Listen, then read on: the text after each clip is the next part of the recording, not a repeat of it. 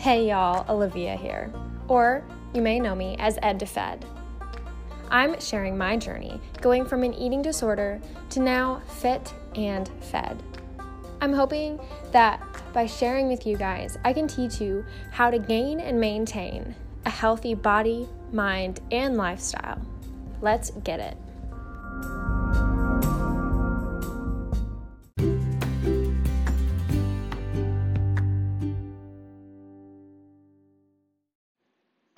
Lovely friends. So I am back. It has been a little while, um, but it's Liv, and life has gotten a little bit crazy, and I decided to step away from my podcast for a while. I felt like it wasn't exactly where I was being called towards. So I started my online coaching business, and as I've gotten my first few clients, I've gotten into the swing of things, I'm ready to pick up podcasting again. And so here I am. Welcome back. Um, I did was kind of want to start off with a short and simple episode to reintroduce myself and explain my story again and why I do what I do and where my passions lie. So let's just start at the very beginning. And that is just in high school, basically, I got diagnosed with a restrictive eating disorder called anorexia. Um, and I was eating just handfuls of food I was practically skin and bone. Excuse my pause there. Um, so my best friend at the time uh, noticed and said something to my parents, and they were like, "Oh shit, yeah, um, she's getting really skinny." So I got uh, kind of admitted to an eating disorder recovery center where I worked with a nutritionist, a therapist, a doctor, a psychiatrist, family therapist, all that fun stuff. And it just wasn't helping. So I remember super clearly it was the, excuse me, the third day of school, my sophomore year. And my mom was taking me to school and I couldn't do it anymore. I, the Olivia in me didn't know how to ask for help because my eating disorder was so strong. And so I just, I just like lashed out and I screamed and I kicked. I was in the front seat of the car and my mom's van windshield cracked to pieces. And she was like, she was not mad. She was like, oh shit. Um, I think Olivia's asking for help. So instead of driving me to school, she drove me to the hospital, basically, um, or my recovery center that admitted me to the hospital. And that's where I stayed for two weeks. I was so sick that I had to be confined to a wheelchair, basically just force feeding food to get my weight up. And so after that, I it's just been the last seven years of recovery. And um, the biggest thing for me starting off my recovery journey was my yoga. And I became a certified yoga teacher at 17, which I thought was pretty cool. Uh, I don't teach, but it's just, it was a passion of mine.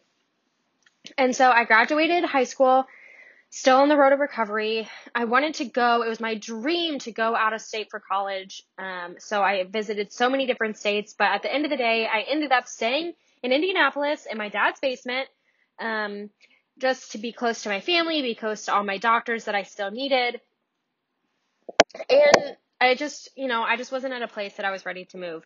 So here I am, or there I was. Um, and I started going to just the public college downtown. Um, I had no idea what I wanted to be going to school for. So I picked psychology. I was like, maybe that'll be good. I switched to sociology. I switched to graphic design and I was like, I have no idea. Like my was not happy any of them. I like my passion wasn't there. So I was just getting so frustrated and I started relapsing, feeling like I have no purpose. I wasn't really in love with life. Like I didn't know what I was doing. And so that's when I decided to get into the gym more regular. I was like, okay, this was like the kind of became my outlet as I was going to school. And then I remember I would just spend all my time creating workouts in class or shopping for my, you know, workout leggings or, you know, answering people's questions and posting on Instagram. And I was like, wait a minute. Like I'm spending all my time and all my energy and all my love is going towards the gym and all this and like something isn't adding up. Like why am I going to school for something that it's not where my passion lies? So I was like, okay, well, I'll just try to finish out my degree and then maybe become a coach or something like that. So I just continued plugging and chugging. Um, but in the middle of it, I decided, okay, I'm going to get my own coach. So I hired my first fitness coach and I decided to work with her to go towards a bodybuilding um, bikini physique competition. And that was not a smart idea, to say the least, because that just re triggered all of my eating disorder tendencies, the food tracking, the, you know, restricting. And I was like, I can't do this. Though, so I stopped working with her. Though I did, you know, I do really appreciate all she did for me and all she taught me because I was not eating enough to keep up with my training. So I learned what I needed to eat. I learned the difference in all the different foods. Um, and I just, you know, my training skyrocketed. I, my body totally changed. My acne cleared up. My happiness skyrocketed. And so, um, anyway, yeah, I, I didn't get another coach and I was in the gym training and training and I was like, I kind of want another goal to train for.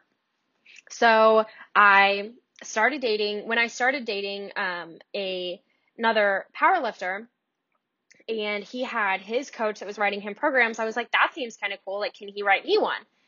And so he did. And so I started training for a powerlifting competition. And just last year, I actually competed in it and set two state records, which feels super awesome now. Um, but anyway, yeah, to kind of go back to talk about like the school and the passion side. Also last year when I started training for my powerlifting competition, I decided, okay, school is not for me. Like I just, I was flunking out of classes. I had no time or energy or motivation to put towards my schoolwork because all I wanted to do was be in the gym.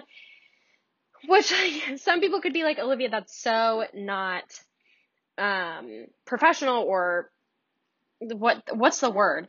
Um, that's not good of you to do. Like, why were you flunking out of classes? And thankfully, my parents, um, my boyfriend at the time, they were all supportive of me uh, to drop out of school and follow my passion. So, my dad has been super helpful with like finances and, you know, anxiety stuff. Um, and I finally started my coaching business. So I dropped out of school, started my coaching business, started competing in powerlifting, got my first few clients, moved out of my dad's basement, and got my first apartment and here we are. This is where I am today. So um, it's still a work in progress, but my coaching business, to expand a little bit more on it, why it was so passionate, like I'm so passionate about starting it, is because of where I came from. So I came from my eating disorder. I was in the hospital. I hated myself. I just wanted to be the smallest version of myself that led me to my deathbed. And then recovering, it was like, I don't know what to do. Like nothing, I have no purpose. Like my eating disorder consumed me. And now what do I do? And I finally found the gym and fell in love with myself. And I just want to be able to help other people do that too. I want to be able to help other girls or guys, um, mainly females because I'm a female and I have that journey, but help them recover and know that on the other side of recovery is self love and happiness and passion which is something that when you're in eating disorder recovery, you lack. And it's not saying that I can only help people in eating disorder recovery. I just want to help people find the passion, find the self love, find the confidence to eat food and know that it's not the end of the world and that food is fuel and they will be okay and they are beautiful. Um, and so starting my business, that's what it's all about. And you can't necessarily go to school for that. Like that's why I was like, okay, maybe psychology, but I don't want to be a psychologist or a therapist. I want to be a coach. I want to be in the gym. I want to show people how to fuel themselves, how to get strong, how to be in love with their bodies. Um, and there's so much stigma. I'm getting on a little rant here, but there's so much stigma around like body image because in eating disorder recovery, you're like, you know, it doesn't matter what you look like. You can love yourself at any weight. Like weight doesn't matter. And no, it doesn't. But I really struggled to love myself when I wasn't in the gym, I just didn't like the way I looked. And the only thing I knew how to do was to restrict food and turn, you know, deathly ill. And I was like, there's gotta be another way. There's gotta be a way to love myself. And that's when I found the gym and it was like, oh my gosh, why, why in eating disorder recovery do they not teach you this? And I was like, okay, so that's going to be my job. Evidently, evidently, that's why I was put on this earth to teach people there is another way. They can love themselves. They can fuel themselves.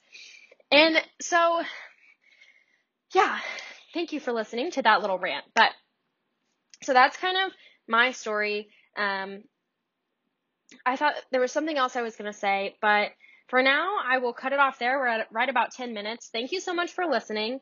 I would love to hear your input um, and any other ideas you have for future episodes. But for now, have a great week, and I will talk to you in the next one.